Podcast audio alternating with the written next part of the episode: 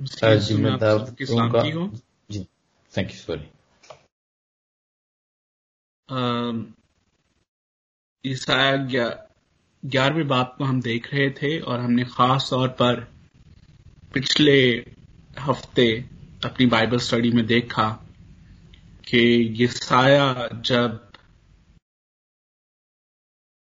पाकरू की पर्सोनिफिकेशन करता है और मसीह यसू पर पाकरू के नजूल और पाकरू के साथ खिदमत करने के बारे में बताता है और हमने देखा कि पुराने एहतनामा में पाकरू को किस तरह से पेश किया गया और हमने पुराने एहतनामा में पाकरू के काम और पाकरू की खिदमत के बारे में सीखा।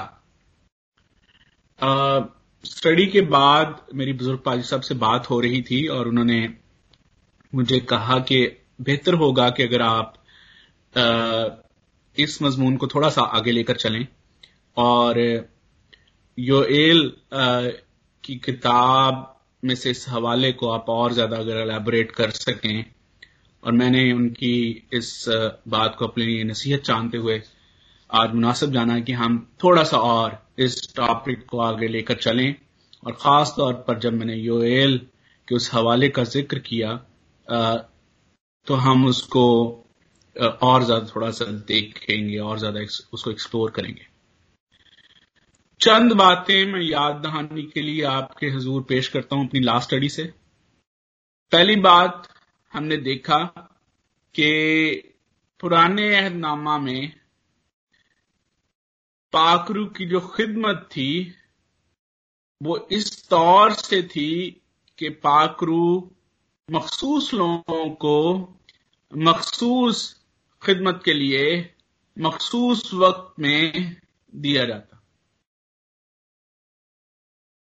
बेशक हमें पुराना एहतनामा में बार बार बारहा पुराना एहतनामा पाकरू की एक्टिविटी को पाकरू की खिदमत को पेश करता है, लेकिन जब हम पाकरू की खिदमत को इंसानी नाते के से देखते हैं तो फिर हमें यह पता चलता है कि पुराने अहदनामा में पाकरू की खिदमत जो है, वो इस तौर से थी कि खास मखसूस लोगों को पाकरू दिया जाता ताकि वह मखसूस खिदमत सर अंजाम दे सके। और यूएल जो है, वो नबूत करता है कि पाकरू की ब्लेसिंग को एंजॉय करने के लिए पाकरू की खिदमत से लुत्फ अंदोज होने के लिए, बाबरकत ठहरने के लिए बेहतर दिन आने वाले हैं। A better age is about to come ये 1900 1905 या 1906 का वाक्य है। मुख्तलिफ़ जो लोग हैं, मुख्तलिफ़ डेट इसके लिए लिखते हैं, लेकिन 1905 और 1906 का ये वाक्य है जब पेंथीकॉस्टल क्रिज्मेटिक मूवमेंट स्टार्ट हुई। आप पेंथीकॉस्टल वर्ल्ड के बारे में पेंथीकॉस्टल चर्च के बारे में पेंथीकॉस्टलिज्म के बारे में आप बहुत सुनते हैं क्रिज्मेटिक वर्ड आप बहुत सुनते हैं, थोड़ा सा मैं सिर्फ़ एक टच आपको देना चाहता हूँ कि इसका आगाज़ कब हुआ। 1905 1906 ये टाइम था जब एक औरत थी। एक रिवाइवल मीटिंग जो है वो कॉल की गई। यहाँ पर अमेरिका में और उस रिवाइवल मीटिंग के दौरान एक औरत ने ये क्लेम किया कि उसको खुदा का पाखरू मिला है और उसने गैर ज़ुबान में बातें की खुदा ने उसको गैर ज़ुबान बोलने की तोफीक अता की है।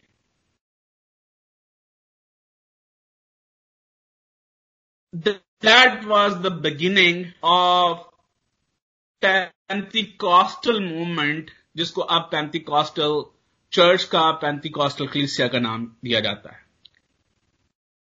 यहाँ पर मैं आपको कोई डिफ्रेंसिएशन या मैं कोई थियोलॉजिकली क्या डिफरेंसेस हैं इसके लिए हमारे वक्त कम होगा।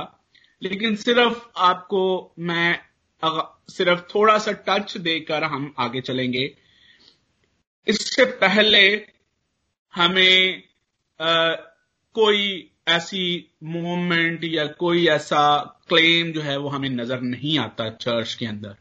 और फिर आ, इसका आगाज़ हुआ और ये इतनी शिद्दत से फैला इतनी तेज़ी से फैला क्योंकि it was very sensational that was new thing for for for the people क्योंकि ये नई चीज़ थी सेंसेशनल चीज़ थी और इसलिए लोगों ने इसको बहुत जल्दी अडॉप्ट किया। पेंटिकॉस्टल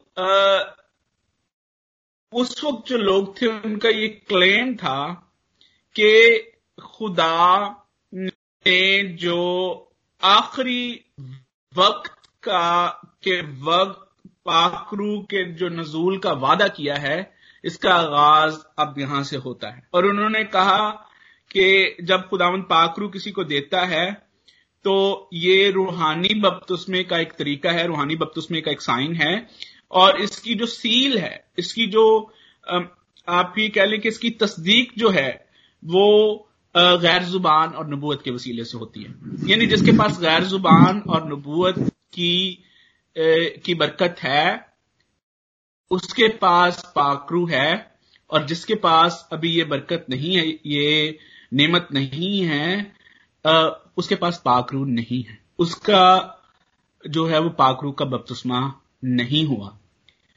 और यही जो है वो थियोलॉजी जो है वो आगे चली, और फिर हमें इसकी मुख्तलिफ़ शेप्स इवन कॉस्टल थियोलॉजी के अंदर भी हमें इसकी मुख्तलिफ़ इश्काल नज़र आने लगी। पाकिस्तानी जो है बैकग्राउंड में इसका आगाज़ जो है वो तकरीबन 20 30 साल के बाद हमें पाकिस्तान में इसका आगाज़ नज़र आता है और इस मूवमेंट में तेज़ी नज़र आती है।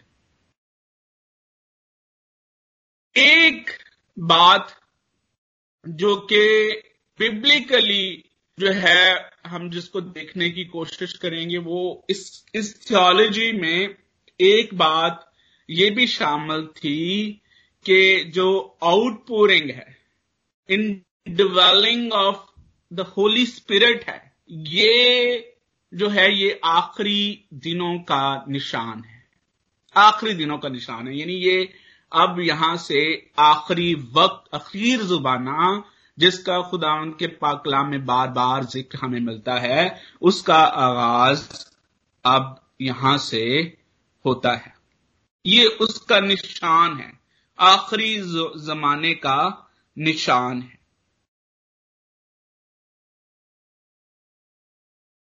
जब जब हमने ये दो हवाले जो हमने पढ़े हैं, यूएल की किताब में से और अमाल की किताब में से हमने ये हवाले जब अपने लिए तलावत किए हैं तो यहाँ पर भी हमें आखिरी जमाने की, उन दिनों की जो है, यहाँ पर लिखा है कि उन दिनों में ऐसे होगा। यानी उस जमाने की बात हो रही है, जिस जमाने का यहाँ पर मैंने आपके सामने ज़िक्र किया है क्लेम किया है, उसी जमाने की यहाँ पर बात होती हुई हमें नज़र आती है।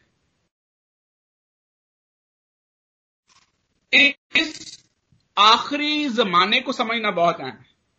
ये जिसको क्लेम किया गया इस मूवमेंट के दौरान और खुदा के पाकलाम में भी हमने इसको पढ़ा। इस टाइम पीरियड को समझना, अगर आप पाकरू की खिदमत के बारे में समझना चाहते हैं तो इस टाइम पीरियड को समझना बहुत ज़रूरी है।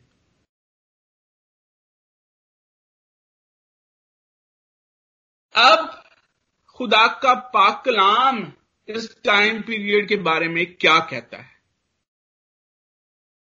जब हम अमाल के हवाले को पढ़ते हैं और पत्रस के इस पैगाम को देखते हैं, ये पहला सरमन जो पत्रस का था, और उसके बाद हम पत्रस की थियोलॉजी को और पत्रस के खतूत को देखते हैं तो हमें यह अंदाज़ा होता है कि पत्रस ये इन दिनों की जिनका ज़िक्र योएल करता है, जिस जमाने की योएल बात करता है उसका वो ज़िक्र इस तौर से करता है कि ये जो लास्ट डेज़ का पीरियड है, जिसको अबरानियों के खत का मुसन्फ कहता है, अखीर जमाने में हमसे बेटे की मार्फत हम कलाम हुआ, इसका आगाज़ मसीह यसु की खिदमत से लेकर से शुरू होता है और इसका एंड मसीह यसु के दोबारा इस दुनिया में आने पर होगा। दोबारा सुने। ये टाइम पीरियड कहाँ से शुरू होता है? मसीह की खिदमत से। और ये एंड कहाँ पर होता है?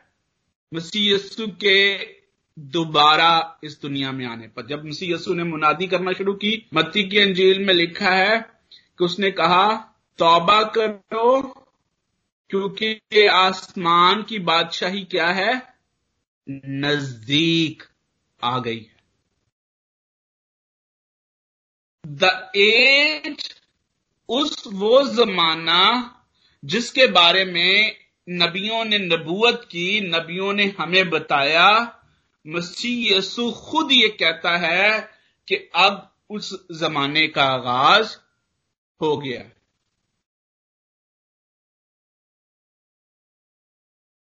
और ये वो जमाना है जिसके बारे में यूएल ये कहता है कि उन दिनों में ऐसा होगा। अब यू यूएल जो है वो प्रडिक्ट क्या कर रहा है? प्रोफेसर क्या कर रहा है? पशीन गोई क्या क्या, क्या है? इसको हम उस वक्त तक नहीं समझ सकते जैसा मैंने पिछले हफ़्ते भी कहा था जब तक आप पाकरू की खिदमत, जो कि पुराने अहदनामा में है, उससे अच्छे तरीके से वाकफ नहीं है। ये जो पुराना, ये जो पाकरू की खिदमत है पुराने जमाने में, ये जो आने वाला माफ़ कीजिएगा, पुराने अहदनामा में और पुराना अहदनामा जो है, वो अखीर जमाने की बात करता है। उसी अखीर जमाने के बारे में यर्मिया ये कहता है कि वो नए अहद का वक्त होगा। फिर मैं तुमसे एक नया अहद बांधूँगा। दोबारा सुने। यूएल जिस आखिरी जमाने की बात करता है, आखिरी दिनों की बात करता है, यर्मिया उस, उन आखिरी दिनों को नया अहद का वक्त, नए अहद का वक्त करार देता है।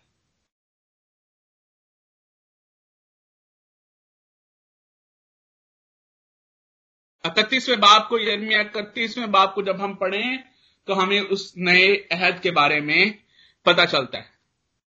और मसीह यस्सु ने जिस रात वह पकड़वाया गया, उसने प्याला लिया और कहा कि ये प्याला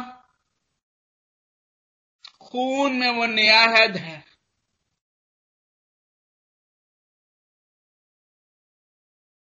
इस नए अहद के बारे में योएल यहाँ पर मुखातिब है।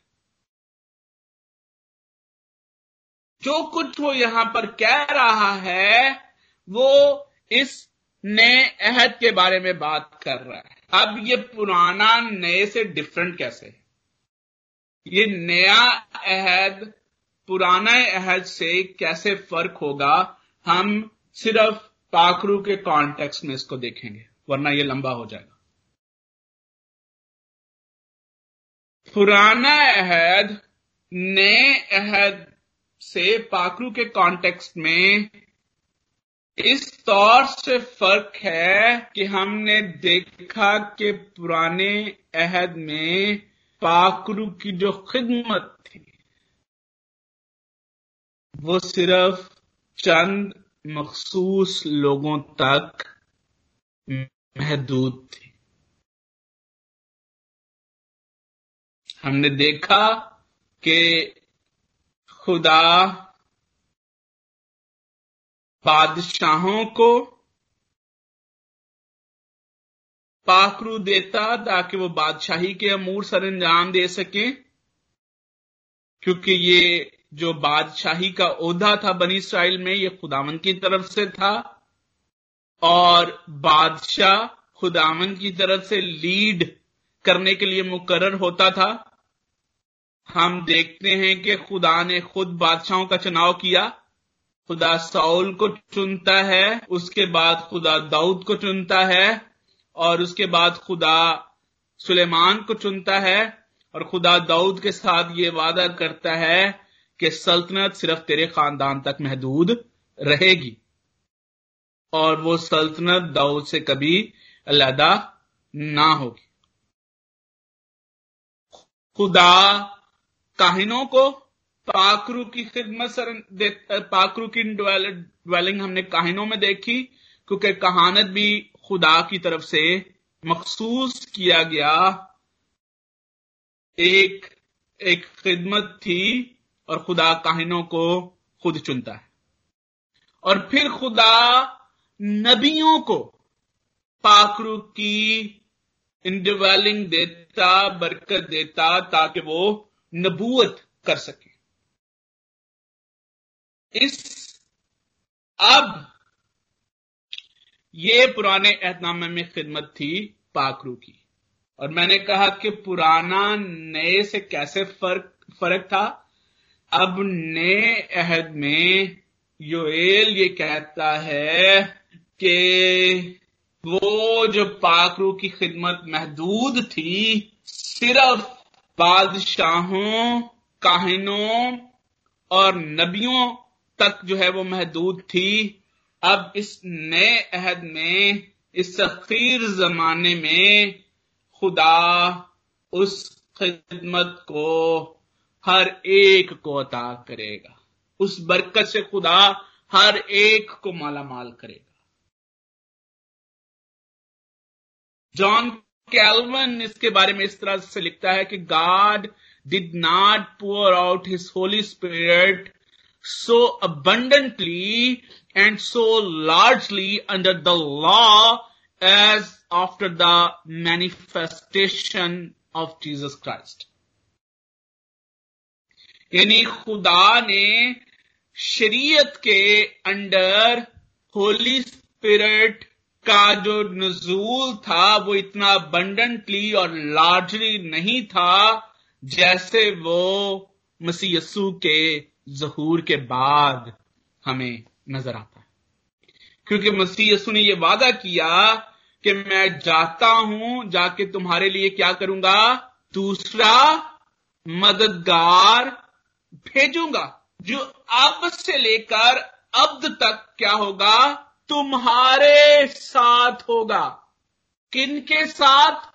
वो जो मसीह यस्सु को अपना शख्सी नजात दहिंदा मानते हर उस शख्स के साथ जो मसीह यस्सु का अपना शख्सी नजात दहिंदा मानता है।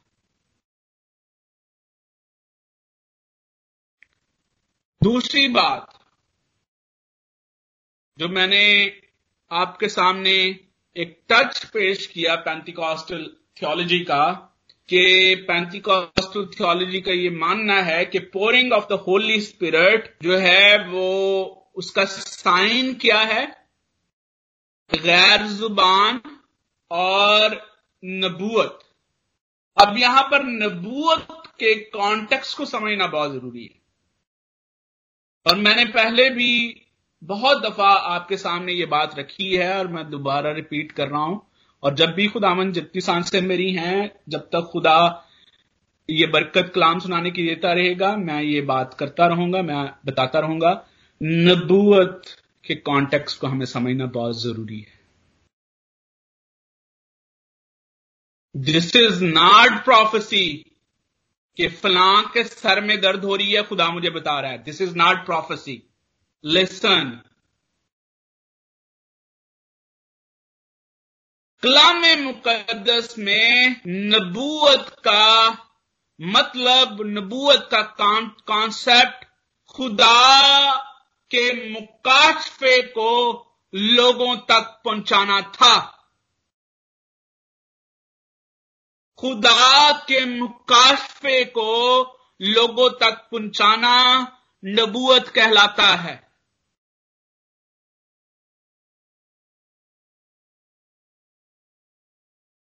योल जब यहाँ पर यह कहता है कि खुदा अपनी रूह हर एक बशर पर डालेगा तो वो ये बात बता रहा है कि खुदा का मुकाशफा अभी और ज़्यादा फ्लरिश होगा। आप सब जानते हैं कितनी देर में बाइबल लिखी गई? अपना माइक ऑन करें और मुझे बताएँ। बाइबल की तहरीर का जमाना ड्यूरेशन कितनी थी?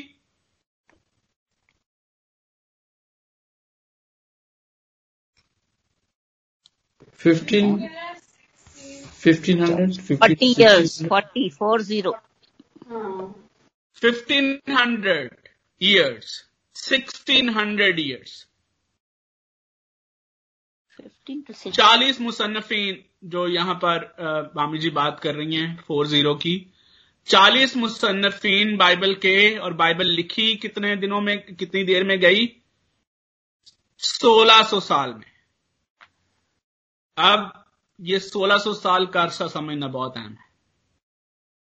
हज़ार साल में पुराना अहदनामा लिखा गया और 200 साल में नया अहदनामा लिखा गया।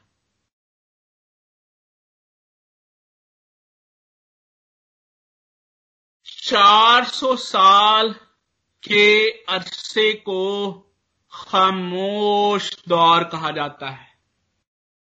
क्यों खामोश दौर कहा जाता है? क्योंकि God was silent in this period खुदा ने इस दौर में अपने लोगों को कोई मुकाशफा नहीं दिया because he already told his people about the revelation that he's he's going to give through his son Jesus Christ.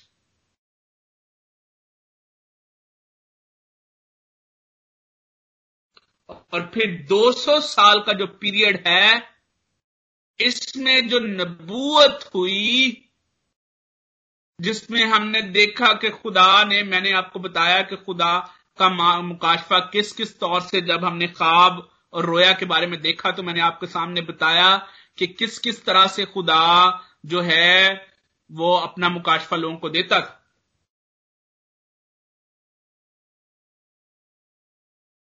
नबूत का मकसद खुदा का खास मुकाशफा लोगों तक पहुंचाना था। और योएल जब यहाँ पर यह बात करता है कि आखिरी जमाना में नबूत होगी तो वो ये कहता है कि खुदा का खास मुकाशफा अभी लोगों तक पहुंचेगा। पहली बात, ये बेटर एज ये नया दौर पाकरू की खिदमत, हर एक पाकरू की डिवेलिंग पोरिंग हर एक को मिली। और दूसरी बात के इस जमाने में भी खुदा का खास मुकाशफा लोगों को दिया गया। इसलिए ये नया पुराने से बेटर है।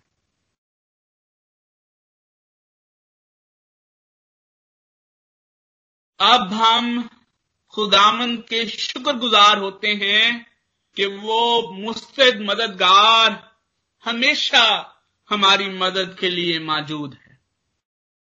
वो मुस्तद मददगार, जिसका ज़िक्र हमें ये साया ग्यारहवें बाप में मिलता है, उसकी खिदमत सेवन फोल्ड खिदमत का मैंने ज़िक्र किया आपके सामने। अब हम उस खिदमत से बाबरकत ठहरते हैं। अब खुदा का पाकरू हमें खुदा की तह की बातें दरियाफ्त करता है और वो हम तक पहुंचाता है। पत्रस खड़ा हो गया। जब पाकरू का नजूल हुआ और उसने एक्सप्लेन किया कि वो पीरियड जिसका ज़िक्र अब अब क्यों इकतबास करता है वो? कोट क्यों करता है पत्रस? यूएल की किताब को कोट करने का क्या मकसद था उसका? और फिर उन सारे यहूदियों के सामने, जो कि ईद फसा के लिए वहाँ पर इकट्ठे हुए हुए हैं, माफ़ कीजिएगा ईद खमसीन मनाने के लिए वहाँ पर इकट्ठे हुए हुए हैं। फैंती कॉस्ट के लिए वहाँ पर इकट्ठे हुए हैं। द ज्यूज वो ज्यूश फेस्टिवल जिसके लिए हर यहूदी मर्द का यरूशलेम में आना और कुर्बानियाँ चढ़ाना लाजमी था। उस दिन खुदा पाकरू नाजल करता है और पत्रस खड़ा होता है और उन यहूदियों को मुखातिब करता है और वो कहता है कि जो कुछ योएल ने कहा था, तुम लोग जानते हो, इब्ने शरीयत हो। तुम में से हर एक ने शरीयत को पढ़ा हुआ है। अंबिया की किताबों को जानते हो, उन दिनों का, के बारे में जानते हो। देखो, ये वही दिन है। वो खास मुकाशफा जो कि खुदा ने अपने बेटे मसीह यस्सु के बारे में देना था now he is going to give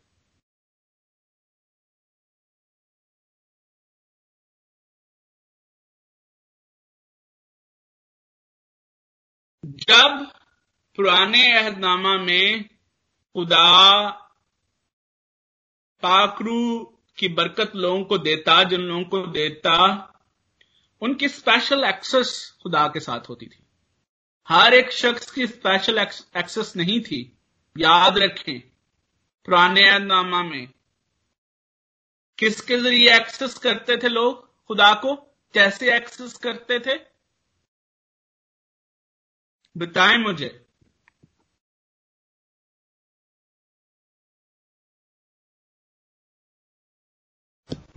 पाखरू के ज़रिए से? पाखरू के ज़रिए एक्सेस करते थे लेकिन आम जो लोग थे वो कैसे एक्सेस करते थे? नबी काहिनों के वसीले से?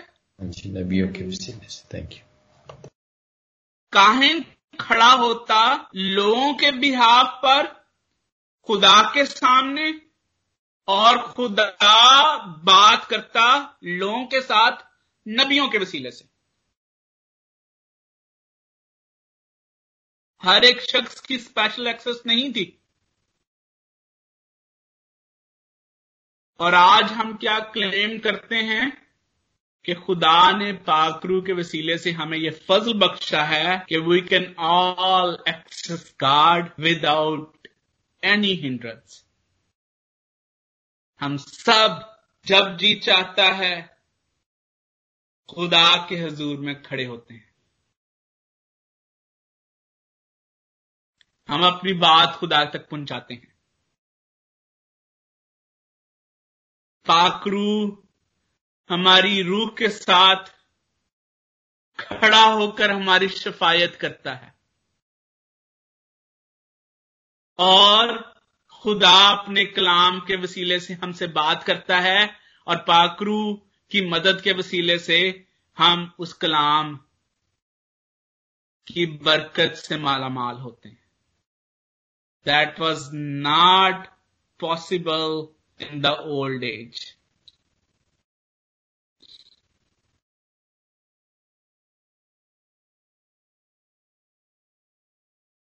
मूसा ये ख्वाहिश करता है कि ऐसे दिन आए।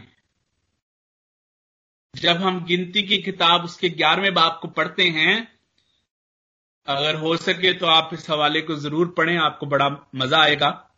इस बाप को पढ़ें तो वहाँ पर मूसा जो है वो एग्जॉस्ट हो जाता है। लोगों की एक्सेस बनते बनते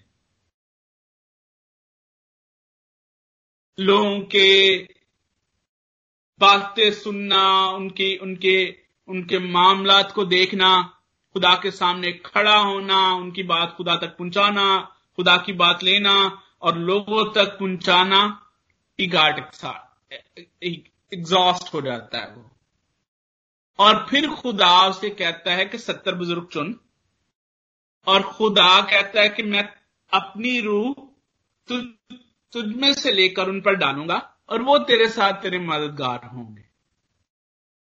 और जब खुदा का पाखरू उन पर नाजल होता है तो क्या होता है कि सत्तर बुज़ुर्ग वहाँ पर मौजूद होते हैं और वो सत्तर वहाँ पर मूसा के सामने नबूत करते हैं और फिर जो दो खैमा, खैमे में अभी होते हैं अपने अपने खैमों में होते हैं, वहाँ पर नबूत करते हैं। और यशवा आके कहता है कि इनको रोक, क्योंकि वो खैमा इज्तमा में नहीं थे। ईश्वर के लिए ये बात बड़ी हैरानगी की थी कि किस तरह से जब खुदा का पाकरू है तो फिर हर जगह हम खुदा को कैसे एक्सेस कर सकते हैं? यशवा इस बात से बाखबर नहीं था। इस हकीकत से नावाकिफ था। और मूसा उसको कहता है कि उनको रोक ना। और फिर वो अपनी ख्वाहिश का इजहार करता है। बड़ी खूबसूरत आयत है अट्ठाईसवीं या उनतीसवीं आयत। काश के इसराइल में से हर एक नबी होता। हर एक के पास खुदा की ऐसी ही एक्सेस होती।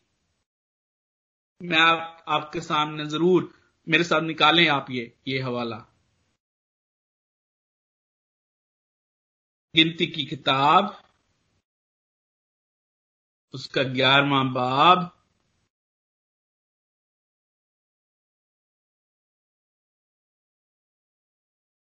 उसकी उनतीसवीं आयत अगर आप देखें, मूसा ने उसे कहा, क्या तुझे मेरी खातिर रश्क आता है? काश खुदामंद के सब लोग नबी होते खुदामंद अपनी रूह उन सब में डालता। काश खुदावंद के सब लोग नबी होते और खुदावंद अपनी रूह उन सब में डालता। मूसा की ख्वाहिश योइल मूसा के बाद खुदा योइल को कहता है कि मैं ये करने वाला हूँ अब। अब मैं अपनी रूह हर एक में डालने वाला हूँ।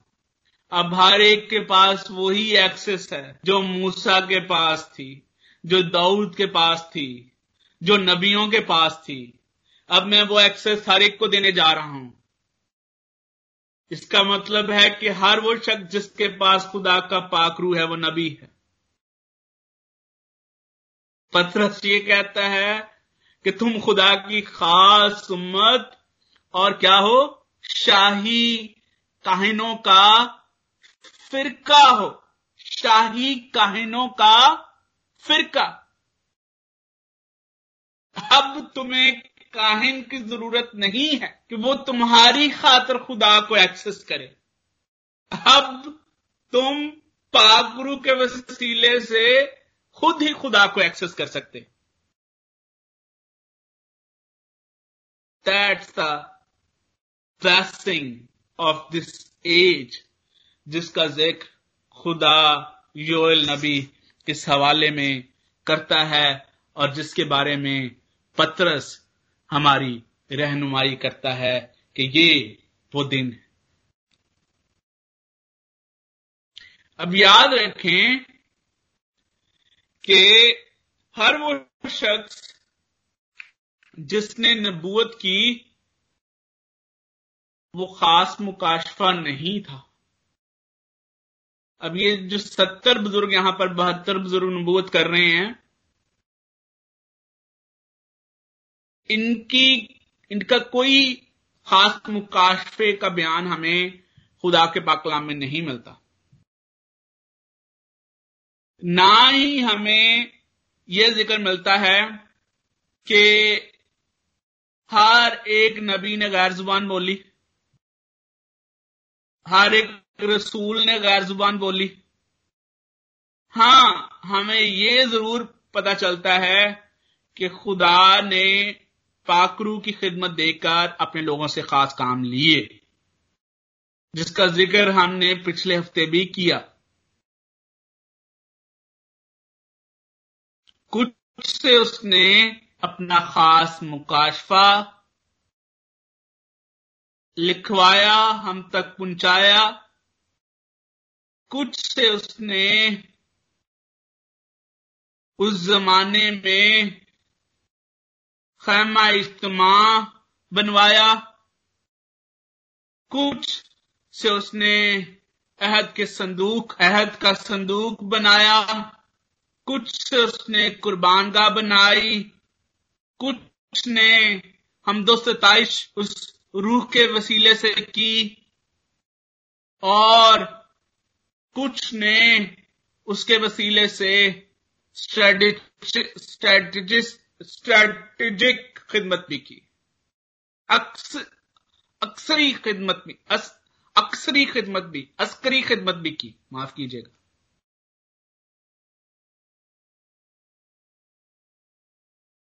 आज भी खुदा का पाक रूह उसी तरह से खुदामंद के लोगों में काम करता है और खुदा इस रूह के वसीले से हमसे मुख्तलिफ़ खदमात भी लेता है। मगर पहली बात याद रखें, पाकरू का प्राइम, जो पाकरू की खिदमत है वो ये है कि खुदा के साथ हमारा कनेक्शन बने। आप याद रखें पास्ट को एज को और इस एज को। पुराने अहदनामा में हमारी रसाई खुदा तक काहिनों के वसीले से और नबियों के वसीले से थी। फिर खुदा ने अपने बेटे को उस दुनिया में भेजा और उसके बेटे के वसीले से हमारी रसाई खुदा तक हुई। वो जो अबदी सरदार काहिन, हमारी खातर खैमा पातरीन मकाम में अपना ही खून लेकर पहुँच गया और अब उसके वसीले से हमारी रसाई आसमानी मकामों तक है, खुदा तक है। पाखरू मसीह यसू ने वो दरवाज़ा हमारे लिए खोला और अब हम पाखरू के वसीले से उस दरवाजे से एंटर होते हैं।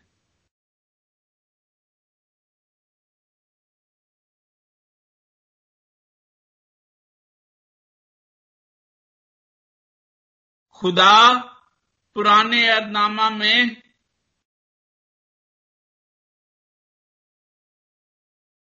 अपने लोगों से नबी और काहिनों के वसीले से हम कलाम होता। फिर वो बेटे के वसीले से हम कलाम हुआ। और आज हम उस कलाम को पाकरू के वसीले से समझते और जानते हैं।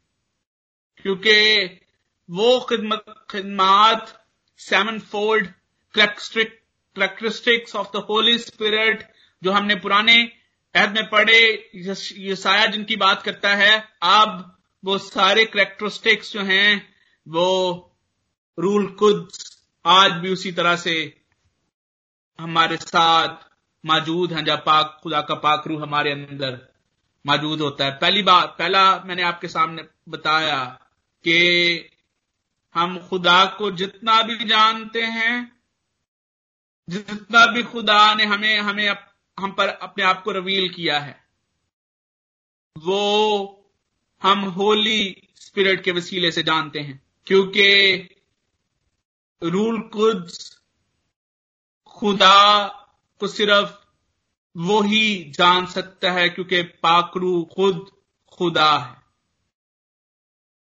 एक इंसान खुदा को पाकरू के वसीले से जानता है।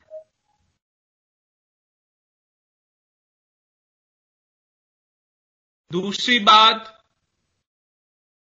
के रूल कुछ खुद खुदा है।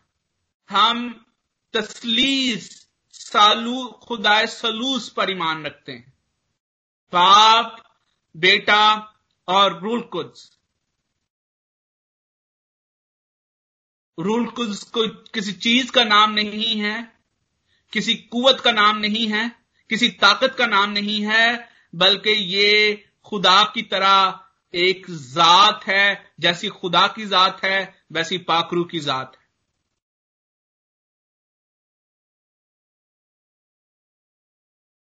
जब आप पाकरू के बारे में बात करते हैं। याद रखें holy spirit is a person like God the father and God the son और जब हम खुदाए सलूस पर ईमान रखते हैं तो holy spirit is on the same level as God the father and God the son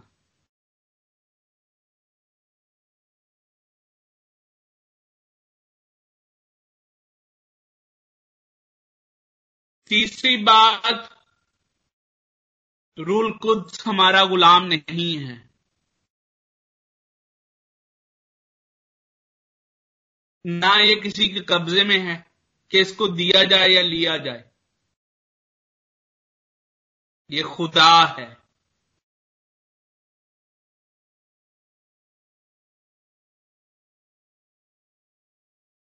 God has a free will और हम मैंने पहले आपको बताया फ्लॉजियन ये बात करते हैं कि he acts in his according to his free will according to his flyer his own flyer और इसी तरह से रूल खुद काम करता है। वो किसी पर मुनहसर नहीं है। पाखरू यह हमारे लिए ब्लेसिंग की बात है कि पाखरू हमारे लिए खिदमत सर अंजाम देता है। पाखरू की यह मिनिस्ट्री है। जिस तरह से खुदा बाप की एक मिनिस्ट्री है, खुदा बेटे की एक मिनिस्ट्री है, इसी तरह से पाखरू की एक मिनिस्ट्री है। अभी हमने जो जो हम अपना ईमान और इकरार पढ़ते हैं हर रोज, इसमें हमें ज़िक्र मिलता है। खुदाए सलूस का, मैं ईमान रखता हूँ खुदा कादर मुतलिक बाप पर, और फिर बेटे की मिनिस्ट्री हमें नज़र आती है। और उसके बेटे, और उसके इकलौते बेटे हमारे खुदा यसु मसीह पर, और फिर उसकी मिनिस्ट्री और फिर मैं ईमान रखता हूँ। पाप रूल कुछ पर और फिर उसकी मिनिस्ट्री जिस तरह से बाप अपनी मिनिस्ट्री करता है, अपनी, अपने, अपनी फ्री विल के साथ, अपनी कुवत, अपनी ताकत के साथ बेटे ने वो मिनिस्ट्री सर अंजाम दी, उसी तरह से रूल कुछ रूल कुछ अपनी मिनिस्ट्री करता है। Holy spirit is not dependent on people जिस तरह से बाप दुनिया की तरफ़ रुजू करता है, ये हम पर फजल ये है कि बाप हमने हमारी तरफ़ रुजू किया, खुदा ने हमारी तरफ़ रुजू किया है। खुदा ने हमारा हाथ पकड़ा है। फजल ये है कि वो इंसान जो कि खुद से खुदा तक नहीं पहुँच सकता था, खुदा उस तक पहुँचा है। जैसे खुदा बाप लोगों तक पहुँच, पहुँचा, खुदा बेटा लोगों तक पहुँचा, इसी तरह से खुदा पाकरू भी खुद लोगों तक पहुँचता है। पालूस कहता है कि क्या तुम नहीं जानते कि खुदा का पाकरू तुम में बसा हुआ है? और जिस तरह से बेटा जब हमारे अंदर आ जाता है तो फिर वो कहीं नहीं जाता इसी तरह से पाकरू भी जब हमारे अंदर मौजूद है पाकरू की खिदमत भी मिनिस्ट्री भी अलादा नहीं होती। हमें बार बार उसको पुकारने की ज़रूरत नहीं है।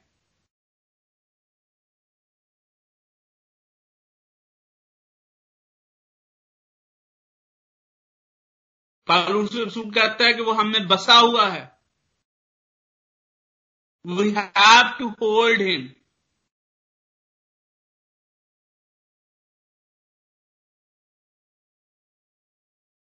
हम इस नए अहद में शामिल होने के लिए, जिस अहद की की सील मसीह यसु के खून के वसीले से हमारे ऊपर हुई, और उस सील के वसीले से हम पाकरू की मिनिस्ट्री से उसकी परमानेंट ड्वेलिंग से लुत्फ अंदोज होते हैं, हम इसके लिए खुदावंद के शुक्रगुजार हैं। खुदावंद इस बरकत को पाकरू की इस मिनिस्ट्री को हमारे दरमियान और उन सब लोगों के दरमियान जो कि मसीह यस्सु के वसीले से खुदा बाप के साथ कनेक्ट होते हैं, इस खिदमत को जारी और सारी रखे। खुदावंद इस कलाम के वसीले से आपको बरकत बख्शे। आमीन। Thank you very much blessed message के लिए ब्रदर इरफान हम आपके शुक्रगुजार हैं।